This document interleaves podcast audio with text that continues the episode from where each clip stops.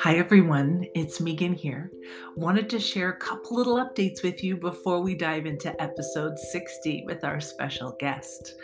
Just to remind everyone, I release a monthly good news newsletter, and I try to send it out on the first day of each month to get you started off on the right foot, no matter what day of the week it is. I share good news, uplifting stories. There's usually a recipe and a great read and a featured artist. And I also like to give some extra attention to our special guests that all of you love so much, um, and just highlight some of the things they're doing out in the world, in addition to giving you access to their YouTube um, videos of our conversations, as well as the recordings um, here in podcast land. And one more update quickly.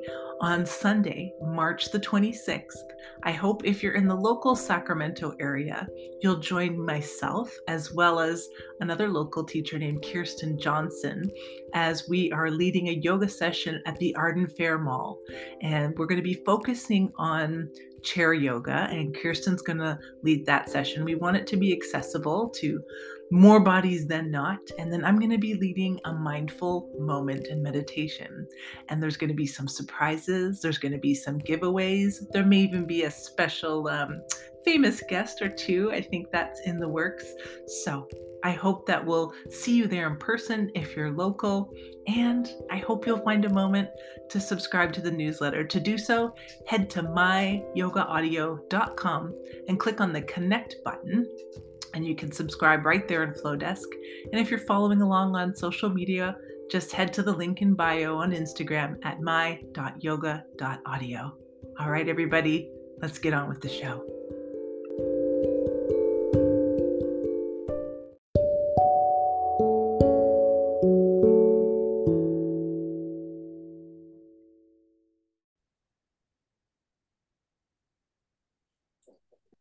Hi, everyone. Welcome back.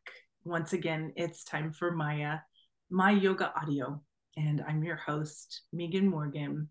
And it's been a few weeks since we released a new episode, and I'm over the moon excited to bring a new interview with a yoga leader that many of you may know.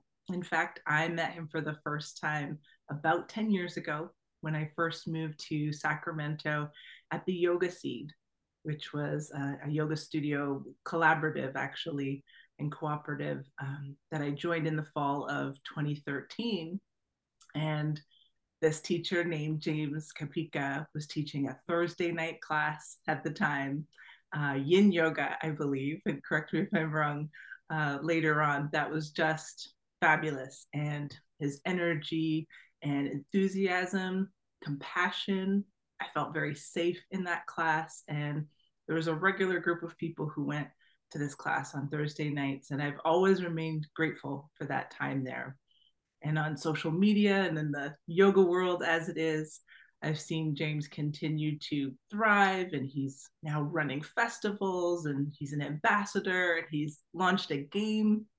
He's doing so many exciting things in the world that we're going to share with you today. So welcome, James Kapicka, to the show, and thank you so much for making the time to be here with us today. Thank you, Megan. Thanks so much. It feels such an honor and privilege that you you wanted to have me on here, and I'm really excited to uh, be a part of this and share a little bit about what, what you introduced. Yeah, thank you.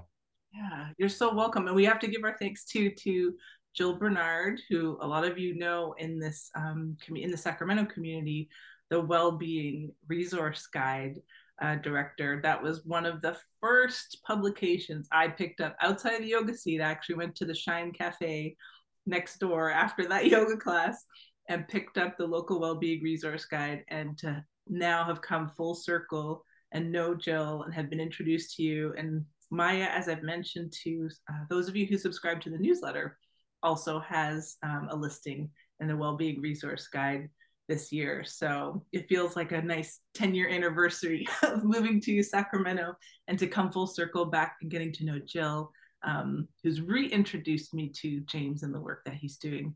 So James, I would love it if you would just get into telling our listeners, kind of like a lot of times I'll read a bio of, you know, the person, what they have listed on their website, but how would you describe who James is in the world right now, who you are, what you do, all that good stuff. Thank you. Yeah, it's, uh, it's who I am. It's a very existential question. Um, and I, I guess I'd say like a lot of, if I summed up my mission of, of what I do in the world, a lot of it's been inspired of bringing people back to a place of trusting their own intuition, trusting their inner source. That was really kind of like my core mission when I first started working as a teacher or body worker. And it's grown into, I'd say, the secondary mission point would be really connectivity and bringing people together.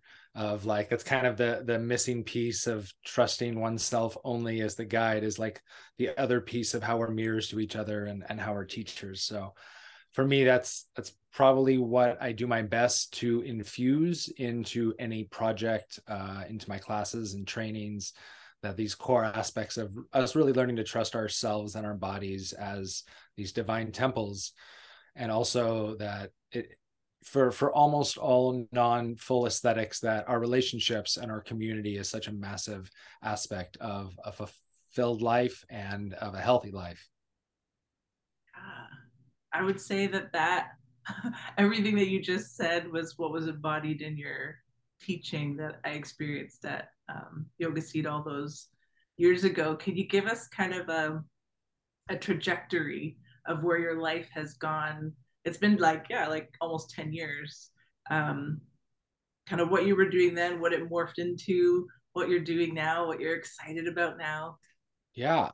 At that, at that time, uh, when you were practicing with me at the Yoga Seed, and thanks for mentioning it, it was this really amazing nonprofit uh, that did a lot for many years in Sacramento. Um, I was a full-time yoga teacher then, which is a bit of a hustle for anyone that's done it, in that I was in multiple studios, many of them over half an hour away from each other over the course of a week. And uh, I loved doing it, and also had that kind of natural teacher's fatigue of overexertion.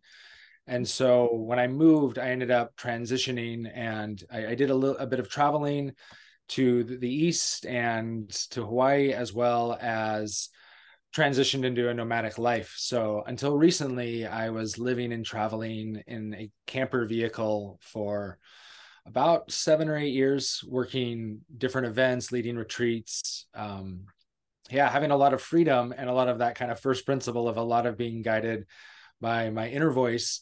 And at the same time, sometimes feeling a bit um, separated from consistent community. We get to drop in in these moments and then move back out. So my life has grounded me again in the Santa Barbara area.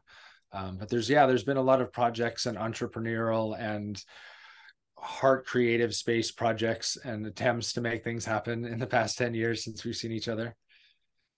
Uh, well, that's it, what's kind of incredible. When we were talking kind of offline before today, I know some of your travels have Um, brought you into not just meeting, but forming a connection with some of the like bigger names in the yoga world and the music world, um, in the healing sphere. And it's, I don't want to like dwell on, on the notion of celebrity, but more so a little bit about like who some of the people that so many of us admire and, and have listened to or followed over the years. And then kind of what, what were your takeaways, your some of your takeaways or learnings from them, um, so on your travels, but also in meeting some some pretty incredible people. Yeah, thank you. Um, Ram Dass was definitely uh, one of the biggest first people that made an impression on me at a really young age, uh, probably about twenty years old. I started reading Be Here Now, which I know is a big bridge and inroad for a lot of people for decades. Mm-hmm. And, you know, his teachings were such an encompass non-dualistic understanding of Christianity, Buddhism, Hinduism, particularly. It doesn't get in as much to his Jewish lineage in that text, um, but it was it was such a unifying principle of things that I felt I abstractly kind of understood or gleamed at from a really young age, but hadn't had the concise poignancy of a teacher like nailing it down for me. And so when I, I got to attend some workshops with him when I was living in Maui, and mainly around the subject of death and dying. That was the work he was focused on in his older older age, uh, before he left his body. And at the same time, it was a, an early theme in all of his works as a yogi of meditating on death and of preparing death and dying to be a ritual and to be a safe container and to have your needs met in, in that transition. So meeting him was was really potent. I I felt like I was seeing an old friend that was really dear to my heart that I hadn't seen in years, though I had never met him, um, to the point that I was I was crying and quite speechless, and just like so much joy in hugging the embodiment of this person that really had been this friend and ally for me for for close to a decade at that point. I'm like getting goosebumps under my my arm, feeling that the experience of of that. And it's something you may or may not know um, about me is that I've written a book about three near-death experiences that I've had. And so I hold this space for the sacredness of, of that. And I also love that you mentioned before he um, left his body, and just, just the words that you're using to kind of just describe that encounter of, of this being, this energetic um, being, and what, what you knew before, what you knew in presence, and what you're continuing to know afterwards. I just hold that in such, um, appreciation. I feel like that's very sacred, what you just said. Yeah, it's it was a mission of his for many decades to create places that people could go to die within their own container, spiritual container, playing music, burning incense, open windows, lighting, like how do you want it? And uh, in moving to Maui, he partnered with Bodhi B, who's one of the leaders of the Sufi movement in Maui, a really amazing group. And they have a death store there that educates people on their rights and helps people learn to bury bodies on their own property or at sea, uh, affordable, decomposable caskets, really amazing work there. Um, and so I was able to be introduced to all of that, like the last the last bit of time that he was on this earth, where his mission was like culminating in, in a several decade long dream. Really powerful, really beautiful. Oh. Would you say that spending that time and, and learning what you did um, from him in that environment kind of changed a, a trajectory in your life, or like gave you new direction in terms of, you know, where you wanted to spend your time and what you wanted to do? Yeah, a hundred percent. I mean, as, as a, a, like a turn pin pivot point of like something I was really ripe to receive when I was introduced to his work, uh, and just continued down that direction of moving into studying other yoga texts and making yoga a part of my life. He was probably the first one that moved me in that direction uh, on a philosophical level, which was well before I had done any asana. Um, and has, yeah, I've I've listened to lectures repeatedly that he taught in the sixties and then in the seventies. Um, just really consistent uh, culmination of a lot of like things I understood. You know, I've had these moments where it's like, I have all these little bits and then I hear a teacher and it's, it's like they can thread it all together into this tapestry of like, yeah, I knew these all went together. And I, I, I would just had difficulty articulating it prior to hearing someone else like specify it. And he was someone that could do that with such ease and lightheartedness, and his, his connection to source and how it came through in him. That is incredible. And what I just picked up on, I'm not sure if I heard you correctly, but that you said you encountered that before you'd even ever done any physical asana practice of yoga. Is that right? Yeah, I'm um, one of those people that was introduced to philosophy in the yogic tradition and was inclined to want to read and study different spiritual ideals uh, from a young age. That that was really the core of my practice, um, still the core of my practice, and was foundational and was there for, for a few years before I was practicing in a studio. I, I love that. And I don't know that I've encountered a person, at least in the ten years that I've been here, that's had that kind of background. And we were talking about this a little bit offline, how the Western perception of yoga is that it's these physical movements, and there's more to it, but then also the background of it being, um, you are going to speak more intelligently about it than I will, but more dualistic and like either or, and not so integrated. I I wonder if you'd share a little more of your your philosophical background and like as it applies to the modern day uh, yogi. So there's been some conversations that took place when I launched this podcast in twenty twenty, where a few teachers that I had on the show were really reevaluating their relationship to yoga and like who they were and what does it mean to be a yoga teacher now? What have they learned? What was that sort, you know, kind of just this grappling with um, identity. And I, I feel like you're going to have some perspectives that a lot of us can really, whether you're a practice practicing yogi, I'm using air quotes, um, or not, what, what, what that can mean for self-identification and connection and community and, and all that. Yeah. Yeah. Well, as I said about Ram Dass being a non-dualistic teacher, um, and that would be true of the other people that I've gravitated towards and related to and, and felt they had a deep understanding of truth, uh, was that, that the thread is one of being created in divine image, to quote the Old Testament, that like our body is this vessel that has this inner guidance that we can lean into and trust. And that model creates a lot of sovereignty and in, in us as individuals.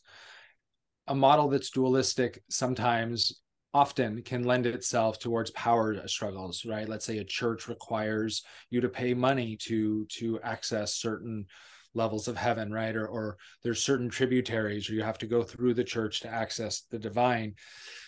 I'm not saying that's right or wrong. It's just that in a dualistic model, it lends itself towards, towards control and to power that can be misused. So a non-dualistic tradition, which is really what, what's practiced in the West, what's practiced in yoga studios is hatha yoga, um, which is like all asana is hatha yoga, essentially. And it, it was really birthed or at least expanded upon as a practice and tradition from Tantra. Tantra being a non-dualistic practice. It was a bit of a renaissance or reformation, I should say, of, of rejecting dualistic teachings that were happening in India that could get very segregatory, right? Based on caste and based on gender. And so there was a rejection of this often by lower castes and different people that didn't want to, to be held uh, as subversive, uh, submissive. And as a result, we have Tantra, we have a practice that's really about seeing our vehicle not as something to suppress or move past, but as actually the vessel through, right? The way to get through to where we're supposed to, to evolve to, to grow to, to understand, both in the issue of in our embodiment and in our, in our death. Um, so in the West, we're teaching largely from a text called the Hatha Yoga Pradipika, which looks at asana and the chakra system, and it looks at the different vayus and winds in the body and all aspects that we teach in yoga studios. And the predominant philosophy taught in like a teacher training, for example, tends to be from the Yoga Sutra, with focus on the eight limbs, which are really uh, a nice map for how to use asana and aspects of how we relate to ourselves in the world to calm ourselves for meditation. At the same time, the Yoga Sutra was written in a time when what was dominating in India was a really dualistic model. And so the, the language in the sutras differentiates between prakriti, which is nature and form, our bodies, our emotions, our minds, and parusha, which is the creative source. They're two different things. They don't interrelate. They don't interact. Which philosophically can be criticized as like, well, then how do you move from one to the other if there's no intersecting? So it's it's a point of something I'd like to share in that the Yoga Sutras does have this dualistic model, and it really has sustained itself in the world of India and as a result, yoga, from my understanding, because of Western colonial rule. There was some level of British imperialism that was encouraging the Yoga Sutras to be embraced as a popular philosophy because it presented a dualistic model that made it easier to control people. So there's no right and wrong in any of these studios or people trying to understand this super pluralistic pantheon of texts that India welcomes into the umbrella of, let's say, Hinduism or Indian philosophy. Um, and it's it's a critical point to understand, for me, what it is you're teaching people, right? If you have something to teach as far as body mechanics, knowing how the, the, the joints work and whatnot, teaching philosophy of non-dualism, it's really important for me to support people in understanding that they have all that they need. Because alternatively, I'm going to create an inter- codependent relationship where I am the thing that they're missing, that they need. And then, you know, now we have these scandals from gurus from the seventies coming out because this unhealthy relationship with teacher or guru. Mm-hmm. Oh, I love hearing all this. And I know you, um, I see this a lot. You know, people are advertising master classes and teach the teacher. But as somebody who has been teaching for, how long have you been teaching? I know it's at least ten years because that's how long I've known you, but. It's been about fifteen, I think. Yeah. So how, because I know you're, you're in the stages of planning for, like, you've taught in studios, obviously you've taught teacher trainings. Um, you're planning, I, I believe you're working on a few events that are kind of centered around um, yoga, yoga festivals, so to speak. What are some of the things you're you're bringing into the planning of those events and these experiences for people? That's kind of, you know, influenced by both. It's got to be influenced by your like personal life experience and, and what you've learned, but also like how that philosophy applies and maybe how it's morphed, because I think you've been doing that for some time, right? And planning events. And so how has that changed? I don't want to necessarily use the pandemic as a benchmark, but what would be a benchmark for you for when you started to see things shift? Yeah, I, before pandemic, definitely when I transitioned from teaching regular classes uh, with a really full schedule to focusing more on offering events and working with special single time things, whether it be retreats or these transformational festivals you mentioned. Um, what what's transitioned for me, you know, I'd say with both becoming a yoga teacher for people that don't teach or working in event production that people that don't, it looks kind of glamorous. Like, it looks exciting, like, man, it must be so cool to be on the other side of that. And what I'll, I'll say, a lot of people that do teach yoga know that, you know, when you start out, it's it can be kind of a hustle to make ends meet with how much yoga teachers make. It it hasn't changed probably for most people in ten or fifteen years, even though the economy has, as far as what they get paid. And event production, you know, it's like wedding planning, for example, like it's a lot of cross and T's and dot and I's. So the realism of it has definitely made me come to a deeper appreciation and be more selective about what I put time into. Um, but with the events themselves, with working with festivals, I have Lucidity Festival coming up next month in Santa Barbara and Soul Play Festival in June up in Lake County. They're two really amazing events. And part of the attraction to them is, is they embrace similar values to what I was sharing as my mission and my mission, because it's what I resonate with the most deeply as truths. And these events have these really unifying principles. Uh, Lucidity brings yoga and tantra and electronic and live music and two and three D art and permaculture and new technologies. It's this hub for people to educate and really empower themselves as individuals. And at the same time, it presents a safe space that's really giving people an opportunity to open up and be vulnerable and connect on deep levels in ways that just don't seem to happen, you know, when you're walking down the street. There's not, it's just not the same level, understandably so. And, and Soul Play is another one. It's a smaller event, a little more intimate and focus on intimacy, embodiment, connection. Um, lots of tantra workshop, interpersonal workshops, what I call California tantra, um, a little different than like the traditional Indian work, but still focused on embodiment more through person-to-person dynamics than anything else. Um, but lots of yoga and dance, and and it's it's really an amazing event. Uh, Soul Play is in that it it's done such a good job of creating a safe space. It's a sober environment. As there's an understanding you can't really do partner consent work, code, dancing stuff when you're under the influence. It's hard to consent when you're not sober.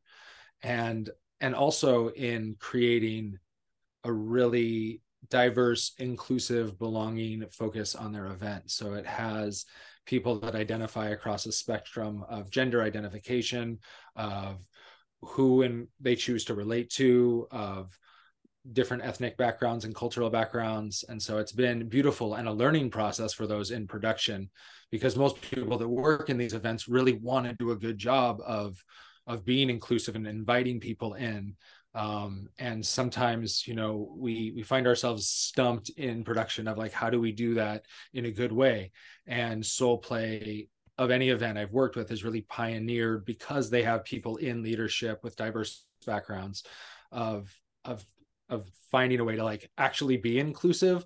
Uh, it's, it's, it's a thing we talk about, you know, social justice as a form of spiritual practice.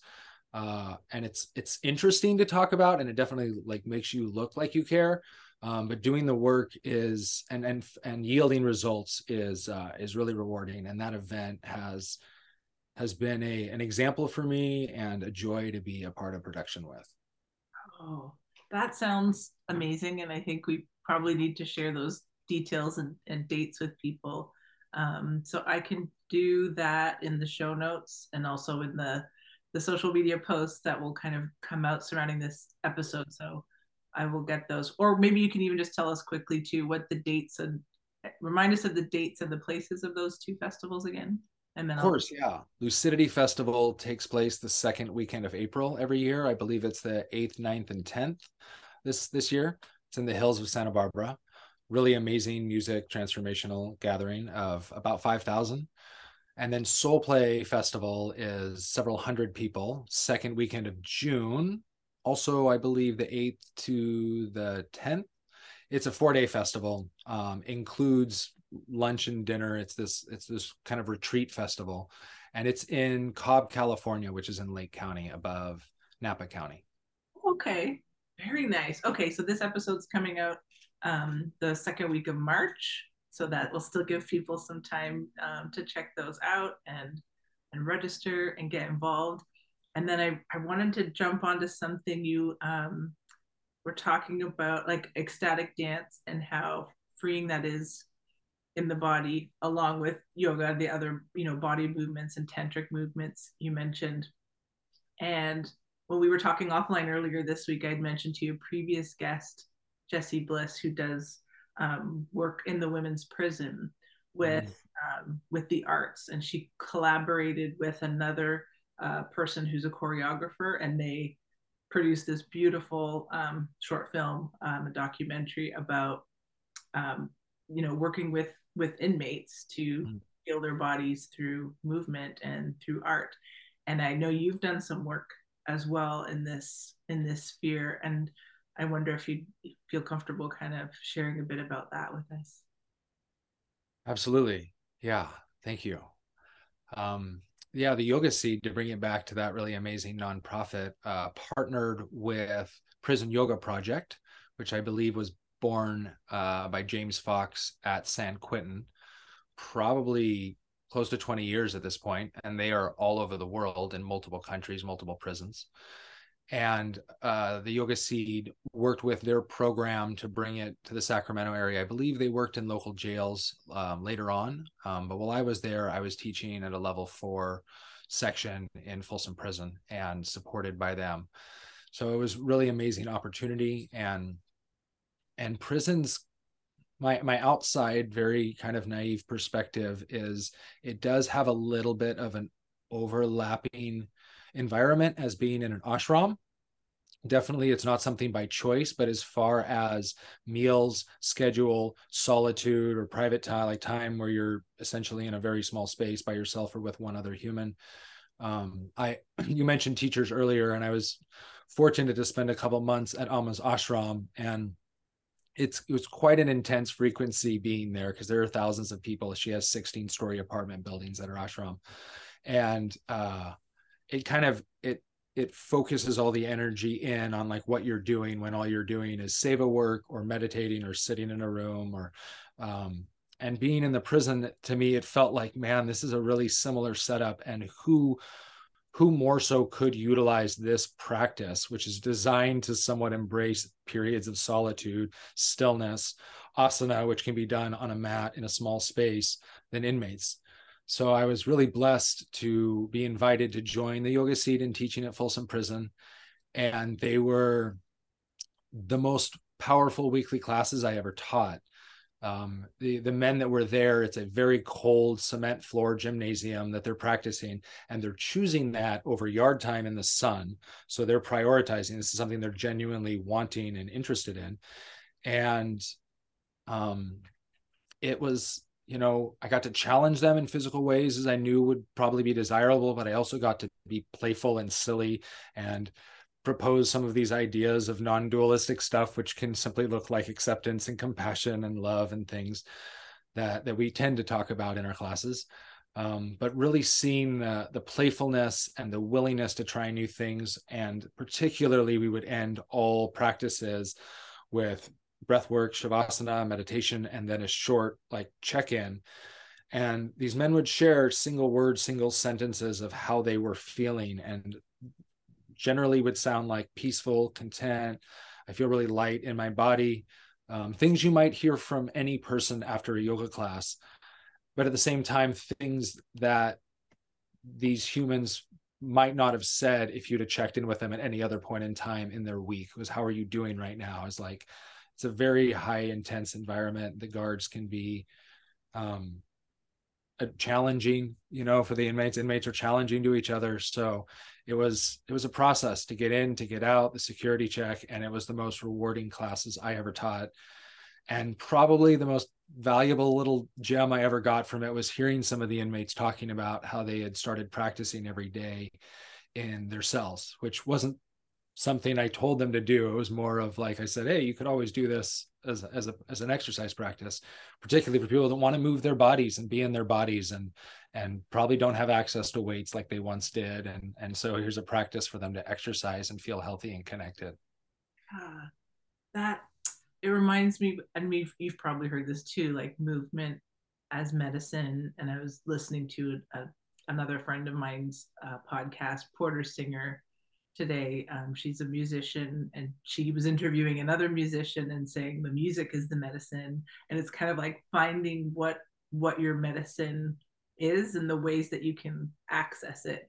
And I can imagine it's I the comparison you made to the ashram, that prison experience, to that was really interesting to to learn. I've only been to an ashram once, um, and it was here in California, you know, just outside Um, Placer County, and it was not um, at, at all as intense as what you've described as, as seeing in in India.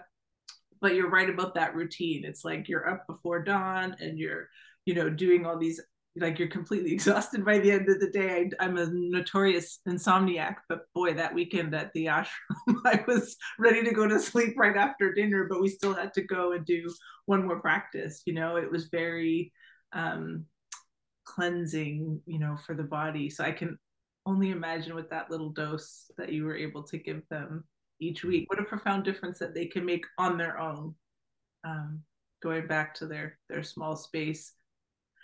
Yeah. and, and the Prison Yoga Project has done has evolved to the point where they teach inmates how to teach sorry teach incarcerated peoples how to teach others, so that they can actually create their own, and both within the system and um, people that are incarcerated that are leaving, that they could actually step out and move into the world as a yoga teacher. So it's it's a really cool program that's really empowering and and uh, compassionate. That's the other thing too, bringing it to the outside so that there's something else, like a a skill and a connection point. That's right. Get out of there. And yeah, imagining a day beyond those four walls. That's amazing. Thank you, James, for just I just want to thank you for the for the work that you've done in all these realms. It's you've touched a lot of people. Really touched a lot of people. Thank you. Yeah, I I, I feel blessed for all of the things I've essentially been invited to, to participate in, as far as these events and teaching in the prisons and all the studios I've taught in. You know, the the the being a studio owner, which I also did for a little bit, is not, it's not easy. Being any kind of brick and mortar owner is, is something I really honor and like thank all of the yoga studio owners that, that create the place for these practices to be taught and shared and embodied. Yeah. yeah. Oh, I didn't know yeah, that either. I I do have several friends who've been, um, and colleagues, yoga, yoga studio owners over the years. And it's, like you said earlier, it's, it may look very um, glamorous and like how amazing to do what you love, but there's there's some big challenges in business. It feels like when we're on the outside, we're always looking at the tip of an iceberg, you know, and it's like, I, I, I remind myself that when I step into new projects is like, all right, well, what I can imagine it needs to be done is probably ten percent, you know? So if I just times that by ten and I'm still like a full yes, then, then I move forward, you know? Tell us about, I love your shirt you're wearing here, Moksha. So you've developed a game, as I understand it, that helps people to um, connect to one another uh, called Moksha. Well, how did this, where did this seed get started and how did it come about? And just tell us all about it. I have really, really good memories of playing games as a kid. Uh, I think the gathering around and playing as equals, you know, everyone has their own pawn on the table and is playing their character. It just changed the family dynamics. You know, mom was being more silly and, you know, all, all dad was like not being parental. He was being a, a game, a playmate, a game mate. So I have this fondness for game playing uh, as an inroad to like learning and as an inroad to play and silliness. Um, I've I've definitely spent time digesting the idea of what Brene Brown would say, contest versus competition. There's a lot of a lot of movement, particularly in the spiritual community, that's somewhat adverse to competition, sometimes for understandable reasons. And where Brene Brown differentiates where contest is, she, she talks about like two dogs playing tug of war. And I know we're both dog owners, and maybe one of them's big and one of them's little, and the big one like doesn't tug as hard. It lets the little one win, or if it wins, it brings the bone right back so they can play tug again. In this case, meaning there's no like desire to be the best, the winner, I'm better than you, I won the tournament. It's more like we're using the container of tug of war or a board game like Moksha to, to play together, to be in a space of fun and silliness and, and exploration. So I have this love of games. And at the same time, as a teacher and a teacher of teachers, I really like looking at pedagogy and how people learn in different ways to access. And so in some ways, this game was inspired by uh, it's a party game called Cranium, if you've ever heard of, which has like four different categories. So similar, it has four different categories, one of which is pantomime, like charades, one of which is drawing, like, like Pictionary would be. So those are kind of in the silly fun realm, and they have lots of yoga poses, but you can't do yoga poses. You have to abstract from that. So it's meant to be more accessible for people that don't know yoga at all, but could still play, have fun, and learn a little bit. The other two categories being uh, philosophical one that's more, or not philosophy, but more trivia. So it has philosophy, it has anatomy. It's all cute. It's all multiple choice so that it's not too intense, but that's a really like educational component and really complementary to like a teacher training if you were trying to learn all these things that come at you in a two hundred hour. And then the fourth one is really a personal share category. So it takes out any contest component, really. It asks questions, often vulnerable questions, um, that people then share and score a point, essentially move forward on the board by participating. Uh, and so there's ways that the game has been made both contest and non-contest, and it can be played individual modes. It can be played in teams. It can be played with like everybody collaborating too, where there's just like all of us moving through this journey together. And so it's, it was really fun to create. A big part of the four categories and the systems that come out for me come from the Gita, or come from the idea of the different paths to yoga.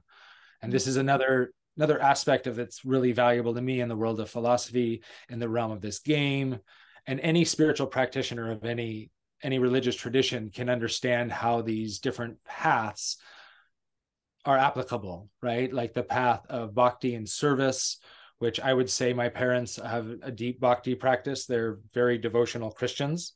So they aren't Hindu, they don't practice yoga or any form of that tradition, but seeing how, oh, within the Christian realm, you're devotional practitioners. Mm-hmm. And there's karma, this service-oriented practice. There is the inroad of our intellect and, and using jnana, as well as like the raja, more meditative practice. And so bringing that into people's understanding that there's all these different rivers leading to the same ocean, and that there's no contest, right? There's no duality. Like none of them are better. There's no best path to chakra, to, to yoga. There's, there's no best chakra, like the heart isn't better than like the the the pelvic floor. It's like, no, these this is an integrated system that really wraps around. It's a complete philosophy from beginning to end that it integrates, and it gives people a lot of freedom to choose based on their own constitution what's working. And and if it's not working, you you know you you throw it out and you take the things that are. There's there's so much freedom in it.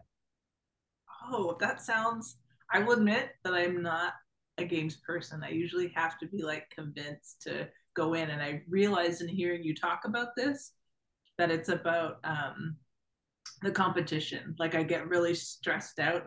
Like video games really stress me out. Even if I'm not playing them, someone else is. I just like the music and the sound. Like I get very, like someone's going to be killed and it's not even real, right? I I right. Reality, the metaverse, like all of that is too is too real. And I realize it's because of that um that tension sort of uh-huh. for me personally anyways, just hearing what you one hundred percent. I think there's, you know, you tuning into the, your nervous system, mm-hmm. right? And sometimes it's like, oh, this is upsetting my nervous system. I don't need to be here. And other times it's like, I'm uncomfortable with this, but maybe if I lean in, there's a growth edge. Um, and that's part of why I, I really wanted to design the game to be really modular, whether it's contest, teams, individuals, collaborative is the, the fun thing is you could pick one of the four categories and be like, we're going to play the charades category. No teams, no one's keeping score. And you just go. So now we're we're just kind of doing this improv pantomime. The idea is like it can meet people where they're at, and and to eliminate that that anxiousness of the gameplay, whether it's keeping score or, you know, past experiences, right? Whether it's, you mentioned dancing earlier, singing, any kind of being in front of people, playing a game. If somebody told you, you know, don't sing, uh, you're not good at dancing, or, you know, you're not that smart. Like there's all these past trauma anxieties. And so for me, gamification, whether it's through Moksha, and I do this in many other places in my life, I do this in working with refining my language, for example. Like language is a tool to communicate. And if I'm not that attached to who I am and what I'm saying, I can just kind of poke at my language and find ways to say things more effectively, or or that don't hurt people's feelings or aren't outdated and offensive, right? So language to me is a game. And in making it a game, there's no longer I'm going to fail or, you know, lose. It's like, oh, we're just playing a, a like, it's like, it's like having your child see like, how many toys can we pick up in sixty seconds, right? It's a really good way to do to your own inner child of like, how can you make this project you're not excited about, let's say, Um, or intimidated by um, fun. And as a result, you're going to learn way more effectively. Your memories are going to be better. So you're more likely to want to do it again. Yeah. It sounds sort of like, not to sound like the biggest marketing ad ever, but like you could play it with your family. You could play it with friends. I'm even hearing at work, like yeah, team building. So like two to twenty players or ten players or... Yeah, I mean, how you adapt it, there's really no limit. Like when you look at something like a typical tabletop game, like with teams, it might be like two teams of four or five, but you could go three teams of four. The game will get longer. Um, but I've played it in a group of like twenty people where we just picked one of the categories and we just did the personal share. And we went around and everybody had like a minute or two to answer a question about a growth point, something that happened, loss, transformation. And so, um, it's really modular in that way. And so I definitely, the team building component, definitely in my, my family, nobody practices yoga in the way I do. And I've played with my nephews who are preteen and my grandparents or my, my parents who are in their late seventies. And we were all, we all, you know, adapted it to us and made it really fun. And, and, you know, that, and then also wanting to be able to make it something really helpful for, for people like in teacher trainings too, to make it an actual, like, could be treated as a learning tool, can be treated as a fun family friend game, and can be treated as more of like connection exercises and getting getting to know each other better. I I love it. Okay, so we're gonna have to provide a link to that for people. Or is there like is it available on your website or? Yeah, it has its own website, yoga board game dot com. yoga board game dot com? Yeah. Wow. Okay. Well, yeah, it was a good, it was a good web find. Yeah. There's not, there's, you know, there's not really uh, much out there like this. There's a lot of stuff for kids. There's a lot of, and you know, where people's mind goes to when I say yoga game was like, oh, like yoga twister or like flashcards. right? That's what it's like. It's it's really mind blowing how more than half the population goes there. But the reality is why there's no asana in it is because you're not warmed up. There's no teachers there. Asana is not about performing. So who wants to sit on a couch and watch someone else do asana? Um, asana is meant to be, you know, with a teacher or until you know the practice with a warmed up body. So the intention really was to teach people some of the yoga terminology as far as asana, but everything else, to teach people about all of the philosophy, all the practices, all the embodiment of the principles, because there's so much more to this practice than what we can capture on Instagram, right? And that's, you know, and that's what, that is a little bit of what turns people away from this practice, is they look at contortionists that have really flexy bodies that can do amazing things as far as the aesthetics of a yoga pose. And then the person evaluates their own body and goes, I can't do that. I guess yoga is not for me. And it's like, well, you know, there's plenty of yogis in India with a spiritual practice that don't do asana, right? It's not, it's, it's one of the many things actually that, that can be taken or, or not taken in the, in the practice of becoming your best self. Mm-hmm. Yeah. Oh, I love it. And I hope, I just remembered something that kind of follows the thread of, of your game. And I'm hoping you will play this game with me. Um, I love this show called The Moth. It's um, a storytelling show that travels the country, but I was first introduced to them as a podcast. They record their live shows. People put their names in a hat and they go around and they draw a name. And then they have to go up on stage and impromptu tell a story about whatever the night's um, theme is. So anyways, I received as a gift last year, um, the game of storytelling from The Moth, from a family member. And it comes with like hundreds of prompts um, for people to tell tell a story. And so I'm kind of putting you on the spot because we didn't, we didn't talk about this beforehand, but I'm wondering if you'd feel comfortable if I, if I pulled out a prompt for you to tell us something that responds to that prompt, however deep and far it may be. Yeah, I... I'm fairly comfortable with it. You know, I, I say when I teach a lot, when we're doing asana, we're looking to get a bit awkward or uncomfortable because that's where our growth edge is. So I'm I'm a full yes to, to answering your question. I, I, I, it's because you mentioned storytelling. We were talking about your game and I looked down and I saw the deck of cards in front of me and I was like, oh, I had made it a point that I wanted to bring it more into the, the podcast as just a little more unscripted to, to, to find something um, that's kind of like a gift for the guest too. Like, you know, something maybe you didn't see coming and, and hopefully it's a positive thing. So I'm just um, rifling through here, putting on my glasses because I can't see this small print. So this is, tell us, so there's two sides to the card. So the first side says, tell us about a time you deceived yourself, a time where you believed your own hype, a time you pulled off an act of deceit. And so the theme revolves around delusion, um, a story about wearing rose-colored glasses, putting on blinders, or fooling yourself. We're going to be famous. She's the one. No one saw that. I think I can fly. Looking out for monsters under the bed. Ah, thank you. Um, I think if I lean into that, I'd say that the the best deception I ever did uh, was was definitely around the "she's the one" piece. Um, was definitely putting all of my eggs in this single basket. Um, really, just being. Hmm, I don't want to say being. Selling myself on the idea that anything or everything about myself or my life that wasn't the way I wanted it to be could be resolved by finding the one.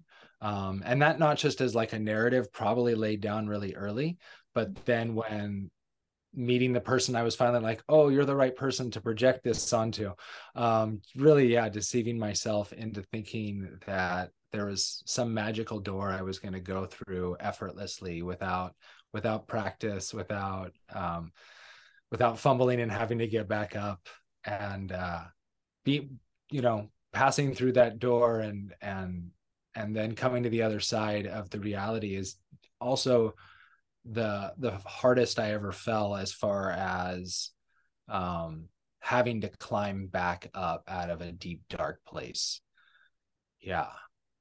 And, and in that, um, one thing I can say about that, having worked with my own emotional struggles, worked with depression at this time and, and, and at other times, that, uh, the best thing I was able to do, the best advice I could give to myself, if I find myself, found myself there again, was really being, um, my own best cheerleader as far as baby steps, you know, and when being really low to the bottom and then moving like an inch up, and having people around that aren't okay with that, like, you need to go faster, like, you need to be doing better. And she's like, you know what?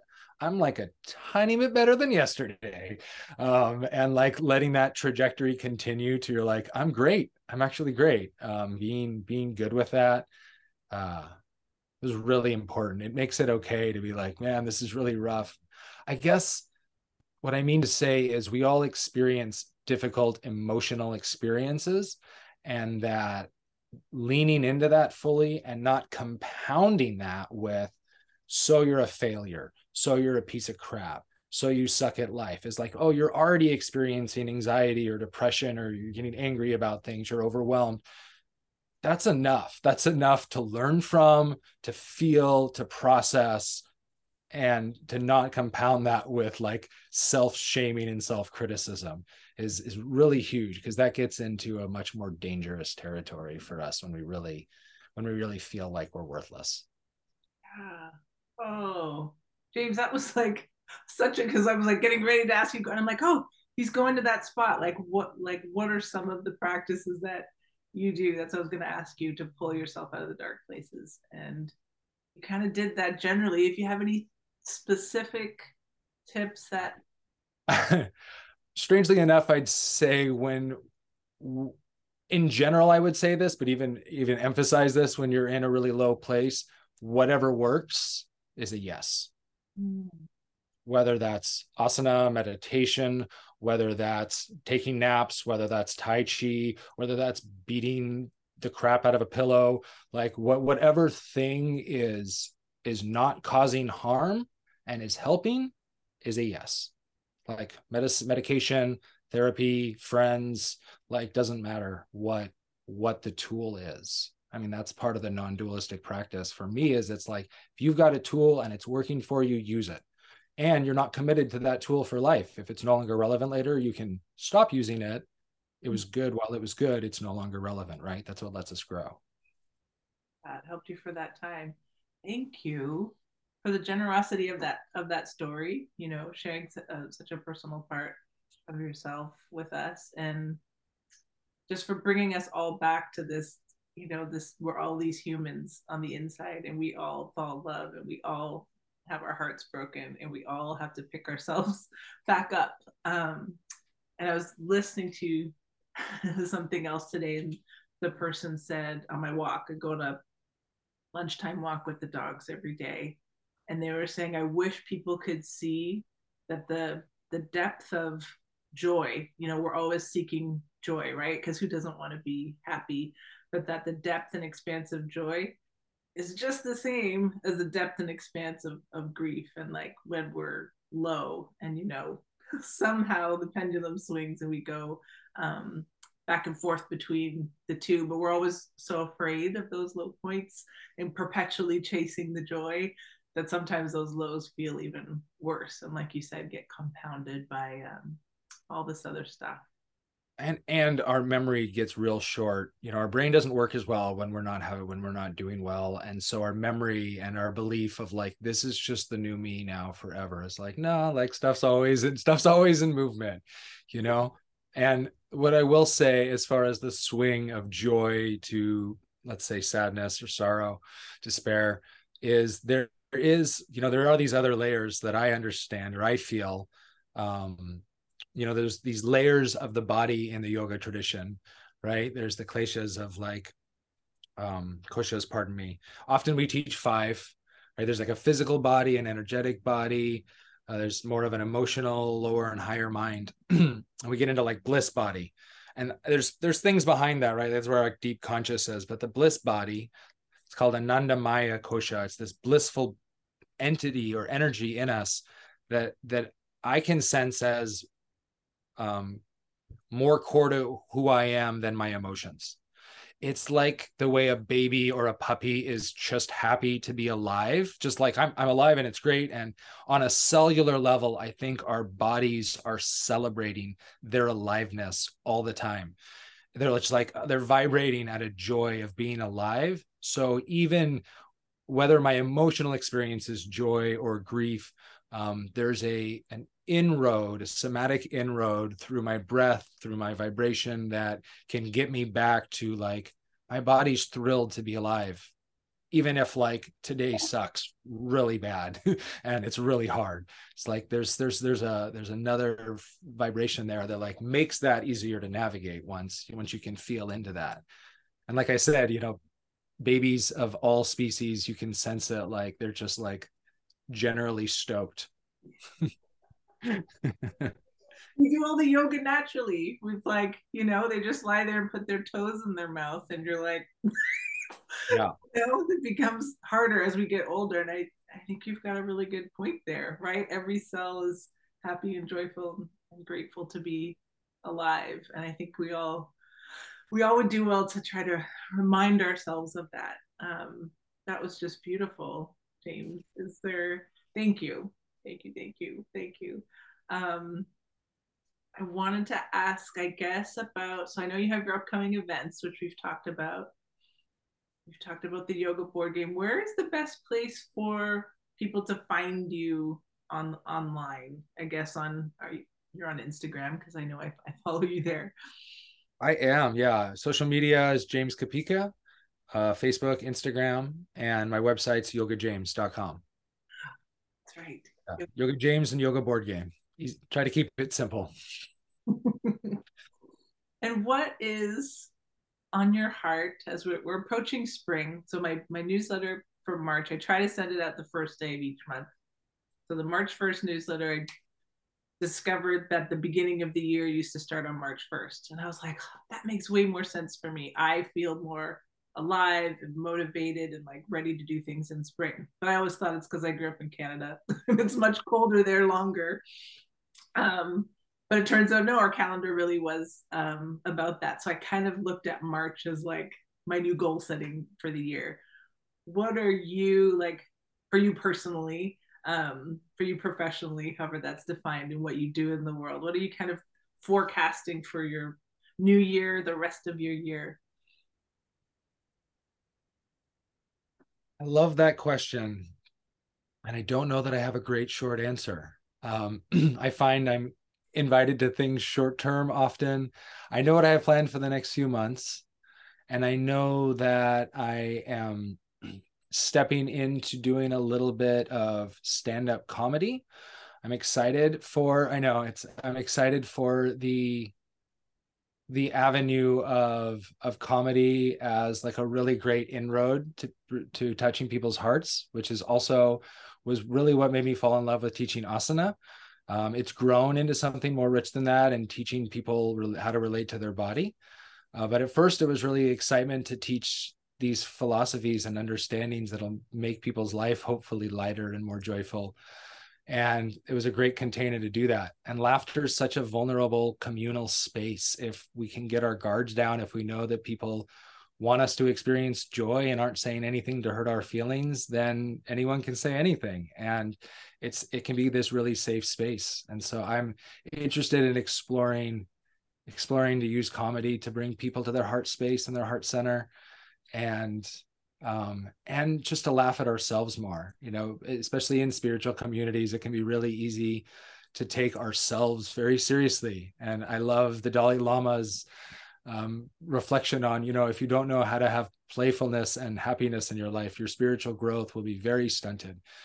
And and what I what I abstract from that is like I it's that gamification piece again of the silliness and play of um what I would call really real optimism. And I don't mean optimism from like, everything's going to work out, that, that, that like people trying to give you false reassurance. It's more like finding joy no matter what happens and like finding, finding the growth no matter what happens. So that's, that's really the next thing I'm adding to the list of passions I have and things I pour energy into is is wanting to use comedy as a way to bring laughter and also bring people together. And, you know, comedians are the last kind of philosophers left. People don't listen to philosophers anymore.